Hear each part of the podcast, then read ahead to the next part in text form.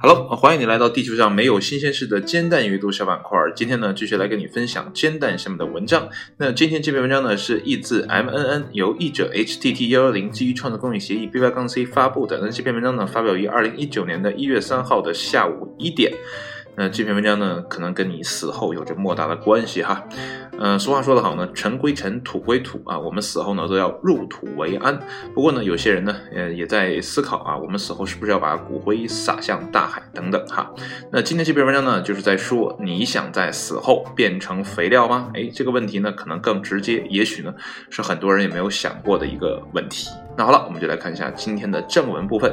那么许多人呢都喜欢在亲人的坟墓旁呢种植一些树木，这样呢就可以让逝者通过为树木提供营养的方式呢，从某种意义上继续生存下去。但是呢，你有想过放弃棺材与坟墓，而将自己的遗体直接转化为肥料吗？嗯，其实呢，这个应该是美国的一个文章哈，有棺材有坟墓的。呃，现在很多的这个国人呢，呃，这个死后呢都是烧掉嘛，变成一个小的骨灰盒，然后我们啊放在一个集中的墓地上啊。我的家人啊，过去的爷爷奶奶、姥姥姥爷都是这样的。呃，可能在北方是这样，南方可能也有一些地方是啊是入土的哈。不过呢，今天这个话题呢就更直接了哈，就是连骨灰盒可能都不要了，直接变成肥料，哇！这个脑洞好像没有人不知道有没有人想过，反正我是没有想过啊。好了，我们继续来往下看哈。目前呢，美国华盛顿州的立法者呢正在考虑一项新法案。那么该法案呢可能很快使该州成为第一个这个人类堆肥合法化的州。那么届时呢，当地居民呢在考虑自己死后如何处理尸体时呢，可以选择除土葬或火葬之外的方式。那么如果该法案呢通过了啊，那么则将允许合法重组人类遗骸。哎，这个重组呢打了一个类似于引号的这样的一个括号哈。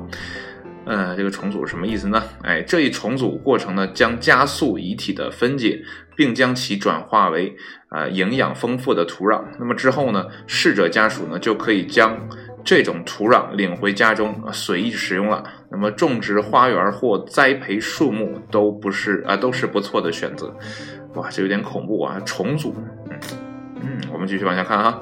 那么也许呢，有些人一想到自己所吃的蔬菜呢，可能靠吸收奶奶遗骸长大，啊，就会感觉这种啊，这个这在某种程度上算是令人毛骨悚然的同类相食。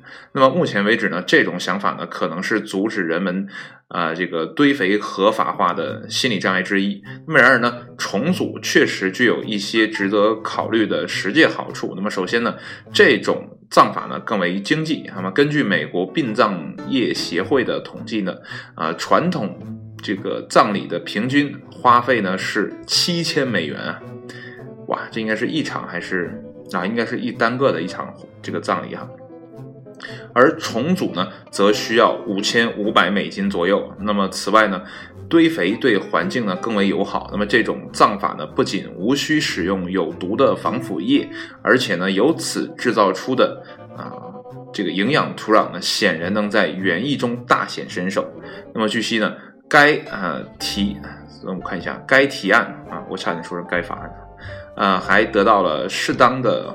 保障措施，那么以确保呢，在重组过程中呢，没有任何有害病原体能够存活。而这一点呢，则是以前试图推动人类堆肥合法化的，呃时候呢，另一大难点。那么，二零一七年呢，由华盛顿州立大学研究员，这个名字又很难念，要叫 Borges，啊，Borges。啊，应该是这样念吧。所领导的一项研究已证实了该过程的安全性。啊，他们呢，在一个精心控制的环境中呢，重组了六具捐赠的尸体，呃，尸体。那么，如果该法案通过呢，则将于二零二零年的五月一号啊开始生效。那么到那时呢，唯一的问题只剩下有多少人会乐意选择这种葬法？这是一个呃双向选择的问题哈。国家呢？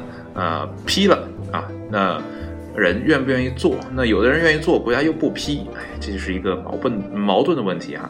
其实说到这个人工肥啊，哈，其实这也算是人工肥的一种啊。呃，我们的排泄物呢，其实就是天然的人工肥哈。我们原来生活的时候呢，是啊。吃完了啊，就排掉，排掉的这些废料呢，我们收集起来，用来呢灌溉我们的啊这个农田啊。那么起初小的时候呢，会觉得哇好恶心，我们的这个蔬菜呢都是用大便浇出来的，想想有点受不了。嗯，不过呢后来呃了解了一些啊这些肥料什么的啊，相比于农药的这样的化肥来讲呢，人类的化肥呢可能更健康一点啊，相对而言。呃，但是呢，现在的城市生活呢，已经让我们啊少了这样的人工呃肥料了。为什么呢？因为我们现在的呃这种排水排污体系吧，因为我原来也是做啊建筑的水暖这个系统嘛，我们啊会把这些污水呢统一的处理，然后排到这个污水站，那么污水站呢就净化水啊过滤一下，然后呢这些水呢又回到江河湖海，那么再一次呢回到整个生态圈里，那。有的地方呢，你会看到一些新闻哈，这个污水处理厂不好使了，那么整个的地方的这个生态环境呢就非常的差。那这个为了确保我们人类啊这种大都市的可以正常的运转呢，各个设施呢都必须确保运转良好，否则呢我们将变得一塌糊涂。但原来的那种农业型社会呢，反倒啊更自我循环一点，就是每家将自己排泄的啊这样的东西呢啊用到自家的这个土地里啊进行。施肥也不用买农药，这样呢，啊，我们就可以做一个啊很环保的经济循环，或者说这样的一个生态循环。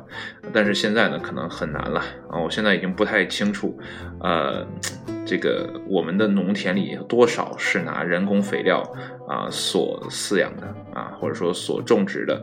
那我们今天读的这篇文章呢，更超前一些哈，就把我们的尸体啊变成。天然的肥料啊，重新的啊放回土里，给这个大地呢啊再次带来生机。我觉得不失为一种怎么讲呃好的方式吧。不过这个感觉起来啊，这种感官的刺激呢，可能会有点令人不爽啊。毕竟像刚才文章所说的，这个会不会算是拿我啊这个已故的亲人的这个遗骸呢啊？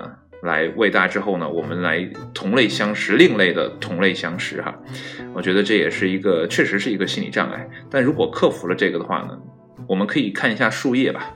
每一年呢，树叶都会凋零啊，那么泛黄的树叶呢就会从树上落下，然后呢重新落回大地里，然后呢这部分的树叶呢就变成天然的养料啊，给自己的。呃，树根的这部分的土壤呢，进行增肥。那增完肥之后呢，啊，随着一个冬天的这样的呃积蓄能量，到来年的啊春天，雨水呢再度侵袭大地，啊，那么万物呢开始复苏。那这一部分的养料啊。过去的养料呢，再一次滋养了自己，那这是一个非常良好的生态环境。为什么我们人类不可以参照一下这样的啊良好的生态循环呢？呃，这样呢既环保，而且呢还节省我们每一个家庭的开支。当然了，这个有些人会说，那我想要啊，这个怎么讲？呃，跟已故的亲人有一个现实层面的这样的见面的话，我们该去哪里？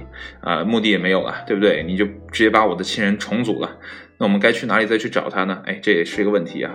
但我觉得随着时代的推移，我们可以啊解决这样的问题，或者说我们可以像 Matrix 一样啊，在母体当中啊构建一个虚拟的。自我，然后呢，等自己死后呢，把这个自我留在这个虚拟的母体里，啊，让未来的子孙呢来瞻仰也好，或者说甚至是进行沟通。那么也有人在啊积极的，或者说像是科幻片里一样的，把自己的啊大脑啊 update 上传到云端，这样的话呢，啊保留这样的记忆啊，然后通过人工智能的方式，让啊这个电脑里的自己呢继续的存活。当然了，这也是。啊，现在为止的一个科幻的想象啊，能不能实现呢？啊，不好说啊。有的人呢说是不可能，有的人呢说可能。那这个交给科学家去判断。我只是想说，呃，既然有了比较新颖的这样的方式啊，我觉得有些人就会去尝试了。我会不会去尝试？我不太好说哈。这也根据我家人的呃这样的一个。状态啊，或者说中国人这样的一个传统啊，会不会去做出这样的一个选择？但是我觉得现在的年轻人哈，这个思想确实很前卫，有些事情啊，从前呢基本是不可理喻啊，打个引号的不可理喻，但是现在很多人呢都会欣然的接受啊，这也是时代进步的一种产物。呃，也许啊，更说的更极端一点，有一天我们的这个。啊，机体可以被啊所有的机械所替代的话，我们真的可以永生的话，那我倒不介意说把自己的尸体扔到啊这个土堆里啊，重新的回到这个食物的生态链里啊，我倒不会介意。但如果我真的死了，啊，整个的都死了，一点意识都没有的话，我可能会有些介意。那好了，啊今天这篇文章呢就说到这里啊，可能会让你觉得有点丧气哈啊，不过呢，这是人类这个。无法避免的一个问题，我们生下来就是，呃，说的悲惨一点，或者说的悲观一点，就是为了等死。当然了，在这个等死的路上，我们活得有多精彩，则是由自己掌握的。那好了，今天的文章呢就分享到这里，谢谢你的收听。我们啊，明天是周五吧？对，明天呢我们就啊录别的了。那煎蛋呢就这周的煎蛋呢就到此结束了。那好了，拜拜。